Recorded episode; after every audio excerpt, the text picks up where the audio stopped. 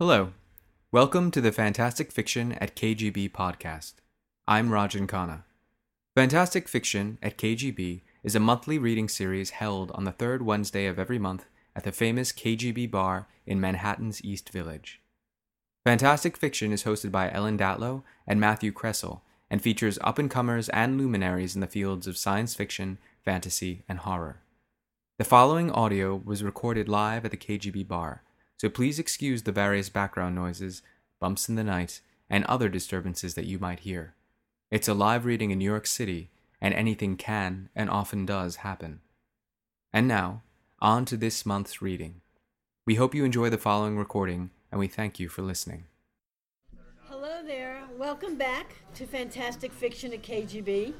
Um, my host, my co-host Matt Kressel, and I are happy to have you here. We're glad people came, and uh, have a happy holiday season to everybody. Like, do it one more time, and I'll wave. You know, like, Oh, you want me to do it? if you want. ready? Wave. Yeah, that's a great one. Okay, got Okay. Those red lights behind you are great. Oh yeah, right. Oh, hi. Yes. Ellen, I just got a few good shots of you. Okay, good. Our next guest is Maria Dahvana Headley. She's a New York Times best-selling author of seven books, most recently *The Mere Wife*, a contemporary retelling of Beowulf for, for the Mc- MCD McDonald yeah. MCD imprinted for Straus and Giroux, which will be followed in 2019 by a new translation of Beowulf for the same publisher. Okay, what language is that? Old Oh. English. Okay. okay, cool. That's great. She's also the author of the young adult novels Magonia and Aerie. With Neil Gaiman, she edited Unnatural Creatures, and with Kat Howard, she wrote The End of the Sentence. End of the Sentence. Sorry. Her short fiction has been nominated for the Nebula Award, the World Fantasy Award, and Shirley Jackson Awards, and included in many years' bests, including Best American Fantasy and Science Fiction, in which this year she has two stories.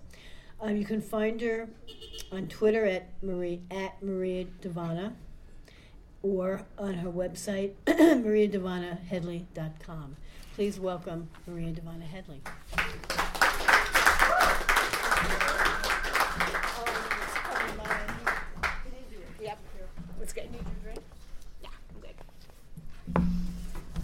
Okay, so I'm going to read from The Mere Wife. This is the Beowulf adaptation. It's Beowulf in Suburbia, is the one line. That's how I sold it. That's what it is, but it's kind of bigger and weirder than that. Um, it is Beowulf from the women's point of view. So it's Grendel's mother, Hrothgar's wife, a bunch of suburban matriarchs who are Beowulf soldiers. And uh, Beowulf is a suburban police officer called Ben Woolf. And I think that's all you need to know. I'm reading from Ish, the beginning. Okay. Listen, it's time for church. Bells are ringing from below this fat, homesick sound that makes me think about everything I've ever seen at this time of year. Good and bad, a skinny little plastic tree in a parking lot when I was 13, a red nose in the desert when I was 23, a rose on a motel sign when I was 24, and I'm confused for a moment before I remember that it must be Christmas. It snowed during the night and everything is blanketed. The world feels safer against logic, and I feel summoned. Like I might get up and run down the mountain now after all I've been and done. I haven't been to church since I was 17, and the church I went to then is gone underneath Herot Hall like everything else. Instead, I check traps, the ones in the darkest part of the trees where no one can see me from below. Nothing in them. I need a bird or a rabbit. Gren's still fast asleep, and so I watch Herot through the scope on my weapon. I'm not aiming at them, I'm just looking. I haven't killed a human since Gren was born. Before that, I killed 10. That was my count. Maybe someone else's is different. Seven years ago, I woke up in a hospital that wasn't really a hospital. My guns were gone, but when I got out of there running, I climbed into my friend Bobby's parents' barn in Nebraska. Hollow hoarding under a plank, couple hundred bucks, some naked pictures of women I didn't know, some MREs. Bobby's M4 carbine and Beretta M9. Men was ready for any just in case. Bless you, Bobby, rest in peace. They're up high on a ledge originally out of reach of Gren, except now he's tall enough to touch anything he wants. I've tried to teach him about danger, but he also knows how to load and fire. I needed him to know. There are emergency weapons in a situation like this. I don't use either of them to shoot, but I keep them clean. I'm trying to figure out what Gren sees in the people below us, and it's obvious. They have so many things.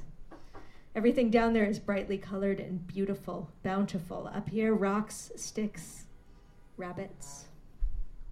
The wall sized TV is on. There are balloon animals parading down the middle of an avenue somewhere. Is there a Christmas parade now? I don't see a child and I don't see a husband. Just the wife, dressed, making coffee. The parade she's watching is a parade of grinning giants. I saw a parade once that was all puppets with bloody mouths. That seemed more right to me. The way sticks moved them, the way they cast long shadows on the sand, and beneath the shadows, little creatures scrambled, trying to get out of the sun. She brings a bird out of the refrigerator, a goose plucked by someone else. I watch her at the counter with a knife, opening it up, putting her hands into it, blood in the sink. She's stuffing this bird, and I'm up here with my son, feeding him what tonight? The cat is turning on the spit, and no fat is dripping. There's a squirrel, too, not safe in its den, but roasting in ours. There's the boy in snow gear. He looks very small, but that's because I'm used to Gren. I think about how a mother made him. I've been a house like that for more than just my son. I've been a warm room for voices that shout and scream and tell me they're trying to surrender. I saw a baby blow up in its mother's arms when I was over there. A soldier touched its face and the baby cooed and the soldier gave it a kiss. Everybody died mother, child, soldier. All the soldiers' guys died but one, and I watched that guy running crazy out from a black and white place in the dirt. I saw a lot of movies played in a tent. That thing, the bomb, the baby, the last guy running, it might have been in a movie. One time I threw a beer bottle at a sheet stretched between two buildings and cried during a preview for something stupid I figured I'd never live to see. That's the last time I remember watching anything on a screen. I think about what Gren would know if his world weren't the size of our cave. He could see what the world really looks like, what the world really is like. The fossil trees, the ones on this mountain, those trees were never hung with ropes, but that's only because humans didn't exist when those trees were alive. Down in the tunnels off the main station, there are things from a century back, people using it before us. People hid here. There's a trunk with a jacket with a high collar, something made of dark fabric, blood-stained. A dress made of calico covered in mud at the hem, a paisley shawl. A christening gown embroidered with flowers for some baby gone now a hundred years. If you leave things long enough, they stop belonging to anyone but the place they're in. When I was little, I had a doll my mother found in the caves on this mountain small bones carved and strung together. My son has a rock with a fossil inside it, and that came from someone else to me and from me to him. Discarded things can get used again, sometimes for love. When I get back to our cave, I find Gren's toys on the floor stick dolls, each one tied together with string, each one broken into twig bits. Men he's made. He's killed them, and I don't know why. I don't know what game he was playing, who he was angry at. Mommy, he says. He's never said that before. He has a doll in his hand. I watch him crush it and then throw it off the edge of the cave lip into the water we can't see. Something makes a sound down there. I'm looking at his spine, the sleek bones beneath his skin, made by my body, these bones, and sometimes I'm broken by that too the idea that this person came from me. I feel toxic mostly, but I brought him into this world, and here he is. We look down into the dark together, and something large splashes, a heaving up out of water, a slopping onto stone. Gren, I say, all is well and will be well. No. He looks up at me, and his eyes flash in the dark. I'm not right, Gren says. I don't look right. What do you look like? I ask him. You look like yourself. He shakes his head. He crushes another stick man in his fist, and it cuts into his palm. Drops of blood fall from Gren's hand and down into the dark water. The creature keens. Stop that, I say. They're hungry, Gren says, and flings another drop of blood down. He had 30 men here made out of sticks. Now there are only 28. I played with the boy from down there, my son says, not looking at me. You said they were monsters. My heart starts pounding and I calm it as quickly as I can. I can't scare him. I have to get him to tell me. Only one person, I say, my voice even, calm. Just him? Did you go down the mountain? I played in the snow with him. He says he's not a monster. Did anyone else see you? There's something else in his hand. I've been seeing it glittering, not thinking about it, and finally I know what it is a Christmas bow, the kind that sticks onto a package. I'd forgotten something like that even existed. Gren brings out a box wrapped in colorful paper. To Dylan, from Santa. He gave me a present, Gren says, and his mood has changed. Now he's happy. He looks up at me. Can I keep it? He thinks his loneliness is gone forever, but this is the thing that happens right before you learn that even though you love someone, they might not love you back. Is this how it is in the world for every parent? You follow your son, you wait outside your house when he doesn't come home, hoping there's a God out there paying attention to you. Or you wait for your daughter. You look in the windows of cars and houses, knowing you could lose your children in a second if you let down your guard at all. This is nothing new. The world is the world. My world is worse than that one, but not by much. I think of the little boy in his bare pajamas, the way he's running around his Christmas tree, his parents, the things he's going to tell them about my son. I think about that little boy and I feel my heart fill with grief, with end of the world, because now I know who I have to kill. So, says Willa's mother Diane, marching in with her matriarchal unit on Christmas morning. There are five women here, all wives and widows of Herot Hall, dressed in holiday casual, pale cashmere, and pearls. The mothers travel as a pack. They station themselves on the kitchen stools. We got up early for this. Coffee, Willa asks, the silver tray already in her hands. This is a council of war, even though it's Christmas Day. War is always one cup, black, no sugar, and sure enough, the mothers take their portion. No one eats breakfast. If Willa offered, it would be a national scandal. The mothers count calories like kills. Beneath their sweater sleeves are arms made muscular by boxing. Three have become karate black belts out of boredom, and the rest train on the Pilates reformer daily. Willa ties her own wrap sweater tighter around her middle. Beneath their, her eyes, there's a light treatment of concealer, which her mother wipes off with a disdainful fingertip, reapplying something Dead Sea from her own purse. There are marks on the window, Willa tells them, and on the piano and on the mirror above it, too. The mothers march through the house to examine the marks. They seem unimpressed. She'd expected more, a crew of fixers running from a van like something on television. I always thought it might be a mistake to leave the back of the house unfenced, Willa says. Who knows what's on the mountain? There was that bear attack last year. And absolutely not, Tina interrupts. My husband designed Herot for safety. It's a mountain, Willa, not a safari park. What are the marks from then? Willa asks, feeling slightly desperate. Claudia doesn't have a dog, says Diane, considering. Who's Claudia? Willa asks. The woman who cleans, rather, says Roger's mother, Tina, a faint edge of disapproval in her voice, which has taken on an accent. Claudia. She's been cleaning your house for four years. She's from Mexico. Implications.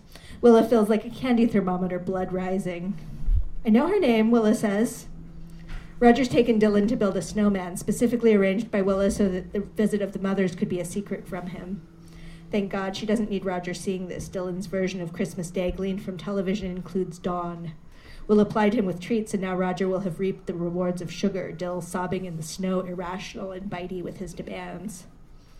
The marks are too deep to be from a cat or raccoon, Willa says. They're too deep to be from anything I can think of. Maybe you've forgotten, says Tina. A delivery, says Diane. A guest with a dog, says Tina, and gives Willa a look that feels like an ice pick to the soul. What guest? What implication is this? Tina might as well call her an infidel. Is that what it's called? Tina's never liked Willa. Tina puts a questioning hand on one of the two fragile balloon wine glasses on the counter, left over from last night. Both have a bloody rime of red in the bottom. Tina smiles at Willa, whose pulse visits her eyeballs, though she has no reason to be guilty. She's done nothing wrong. Tina's own son drank that wine. Willa knows, though, this is her own fault. She's not supposed to rely on the mother. She spent the night considering the way dying attacked by a mystery animal would absolve her of every carpool, every cocktail hour, every day as a daughter and mother and wife. Would dying be worth it? No. The mothers look around judgmentally, and at least two of them have fingers out dragging for dust.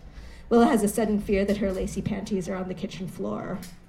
She glances down, but there's only a broken gingerbread man. She tries to scoop it up before they notice, but now Willa's on her knees and all the mothers are crating down at her like ostriches. I think it was a bear, Willa hears herself say. I really think it was a bear. Oh, for heaven's sake, says Diane, and gives Willa her own ice pick look, except that this one resurrects a dead marriage and reminds Willa who the hero here really is. Never mind, says Willa. It was probably something that happened at Dilly's last play date. Maybe I just didn't notice. The mothers nod. That narrative is their preferred. Willa failing slightly, regularly. Roger is perfect. Willa is not. This is usual. Christmas morning isn't for package opening because the mothers prefer Christmas evening. The light is better then. Photos live forever. They leave a stack of presents, too many, if you ask Willa. I'll wear my armor and bring my sword tonight, says Tina and laughs. It seems someone's imagined a monster. My daughter's not prone to imagining, says Diane. Of course she's not, Tina says. She only needs to be her own lovely self, isn't that right? Why would she need to imagine anything? Willa tries to get between Tina and the fridge, but she's not quick enough. Tina opens the door, dodging and bobbing as though the crisper contains a criminal. I'd never do a goose, Tina says and shudders. The fat, Diane says and nods, realigned in sisterhood. I love how she doesn't care about calories, Tina says, and then both of them look at Willa's waist. When Willa was seven months pregnant with Dylan, she saw she and her mother went shopping, and a woman smiled at Willa. The woman was large in a way that enticed, gloriously enormous and unapologetic. Willa smiled back and turned to see her mother shaking a finger. That's what happens when you let yourself go, Willa's mother said, and glanced at the flesh on Willa's upper arm, the creamy way it poured from her sleeve. There's a warning in this for us all, said Diane, all but crossing herself. Now she lives on protein bars. They all do. When the mothers are finally gone, Willa puts her head inside the freezer. Of course, it wasn't a bear, it was Dylan and a paring knife. She regrets calling in the troops. She ordered the goose from a retailer that gave the goose's entire family tree. It's a heritage bird. She ordered heirloom onions and grains for stuffing. There was a 10 page photo spread in her mind. Her Christmas dinner is photographed for the masses. Tagged envy. Now the goose looks yellowish and nervous. She has it all under control. She'll drain the fat. She won't drink it. She won't boil it and pour it over anyone. She'd never. She looks down at the cookie kicked beneath the counter, Dylan running through the kitchen sneaking sugar, or Roger last night pushing her against the counter. She walked into the pantry in search of the rest of the three dozen gingerbread men baked yesterday afternoon. She'll decorate them. Usually she loves Christmas. But each gingerbread bread man is missing its head, neatly bitten off. Gren, she thinks in spite of herself, and shivers. All around her, the windows open onto snow and the sky is falling. The bells are ringing out for Christmas Day, and in the foyer, she hears Dill and Roger stamping their feet, the gusting smell of weather. She walks out into the foyer, but no one's there. Snow pants sprawl like a bisected corpse in the hallway. A red scarf dangles from the banister, a balaclava like a sucked dry head, skull and eyes missing, only skin left. A snowball hits her in the back. She turns, and another snowball hits her hard in the face. She blinks and tries to keep smiling. Coffee, she says, clenching her teeth, in turn, her vagina, her fists. The men are laughing. Not men, she corrects, no boys. Dylan is doubled over in hilarity, and Roger is laughing too. Willa thinks about the chef's knives in the kitchen, her brain glancing over them the way they stand in the block like soldiers. Did you eat the heads off the cookies? She asks them. Do you think that's funny? The white lights on the Christmas tree twinkle in staccato seizures. Someone had too much wine last night, Roger says, and then laughs. It's just snow, Wills. Don't be so grumpy. It's Christmas. She flexes her muscles again and then blows air out her nostrils like she's a horse. She's never had a horse. Some girls are horse girls. Will is a walker. Suddenly she wants a stallion and she wants to ride into battle on it, swinging her own sword. Dill's standing beside her, his hands out for the mittens to be removed. For a moment, she sees claws poking through the fingertips and a tail whipping up behind her son, but then that's gone. I showed Daddy where I played with Gren.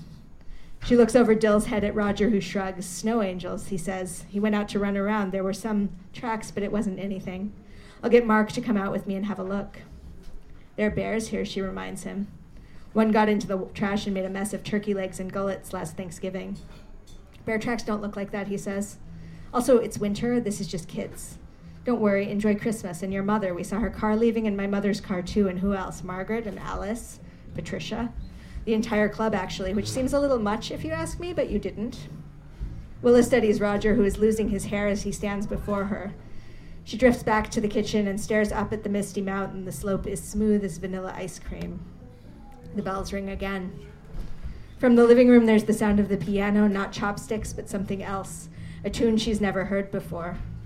It makes her stomach tilt, her ears prickle, and bile rise in the back of her throat. It's not beautiful, it's strange. Willa listens for a moment, then yanks a chef's knife from the block, but when she gets to the room, only Dylan's there, sitting on the bench.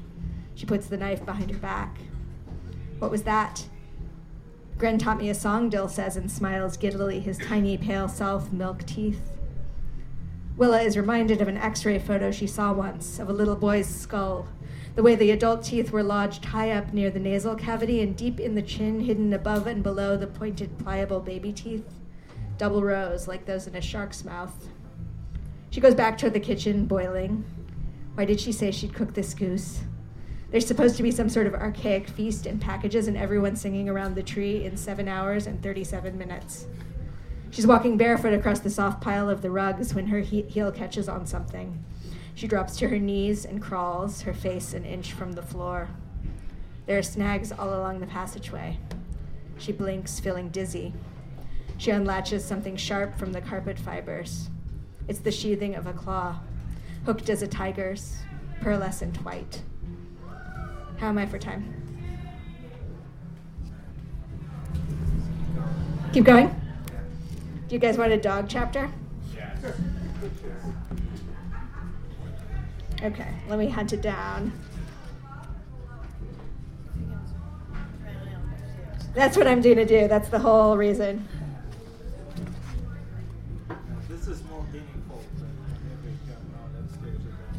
I could also just sing some Bob Dylan.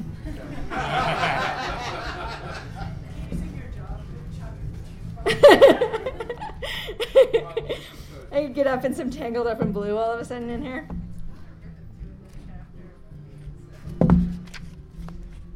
This is the problem of the paperback. I don't know where any of my chapters are anymore. Okay, here we are. Hark!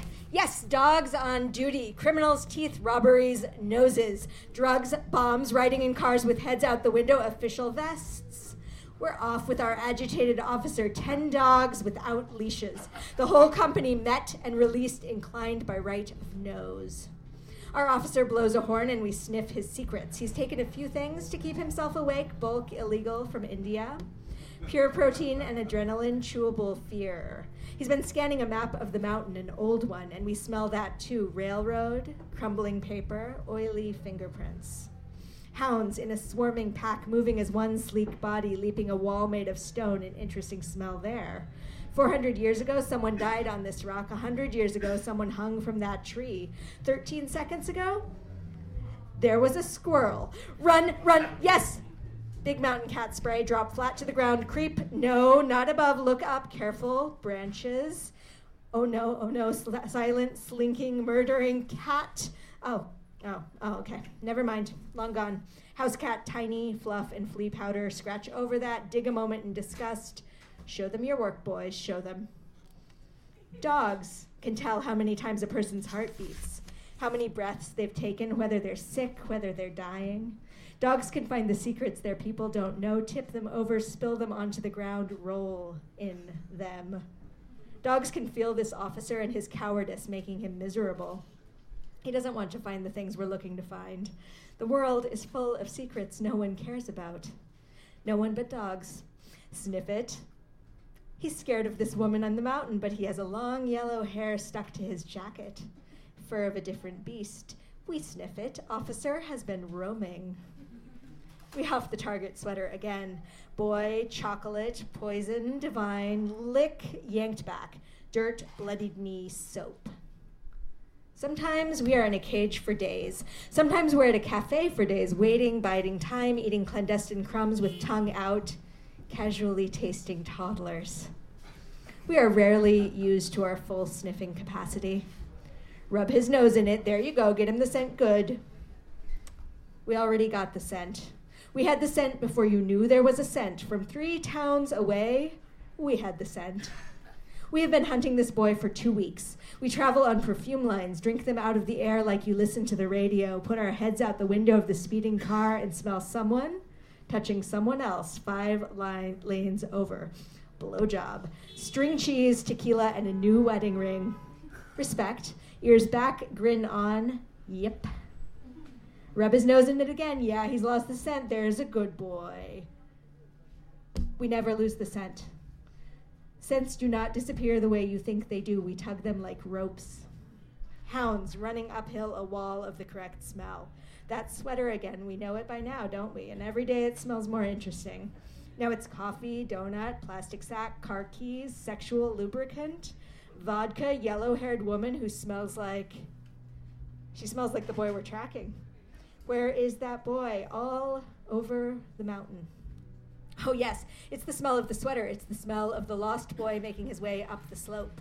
Highest leap over fallen trees, over icy creeks, snow to the chest, cold paws, trip, trap, trop, snow ruins the smells. Who needs to shit? Stop, paw the snow, look busy. Oh, the horn again. And it breaks the snow off branches. One of us is military, retired, brought back on a flight, misery forever. Mostly he only points for tobacco. But he stands over a crack in the snow, pawing a gap in the story of Earth, a wriggle. It's a scent he knows. Sand, desert, someone made of war, bomb and bright and night and birds screeching overhead. What's in here, shall we? Yes, we shall. A skinny spiral of smoke coming from a fire, a chimney under the mountain. We think about the underground because our officer thinks about the underground caves, railways, trains, tracks. Where are they? A rail tie there, a barricade there, an old crack in the old earth.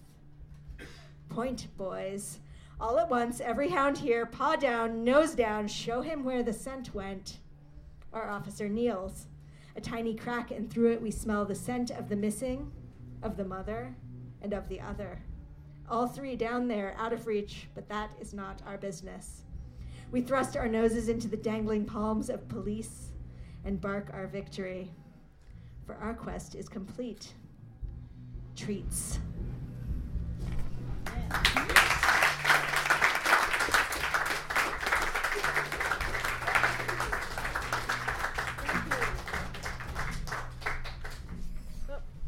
Thank you very much. That was fabulous. Thank you. And uh, that's it for tonight. So hope you hope you'll all come back next month uh, for Victor LaValle and who's the other person? Julie C. Day. Yeah, Julie C. Day.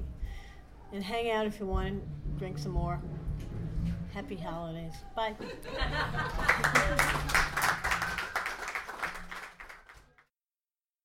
You have been listening to the Fantastic Fiction at KGB podcast, recorded live at the KGB bar. I'm Rajan Khanna. We hope you enjoyed what you heard, and we thank you for listening. We also wish to thank Gordon Linzner for providing the audio, and always, thanks to our many fans of Fantastic Fiction at KGB for supporting us all these years. See you next month.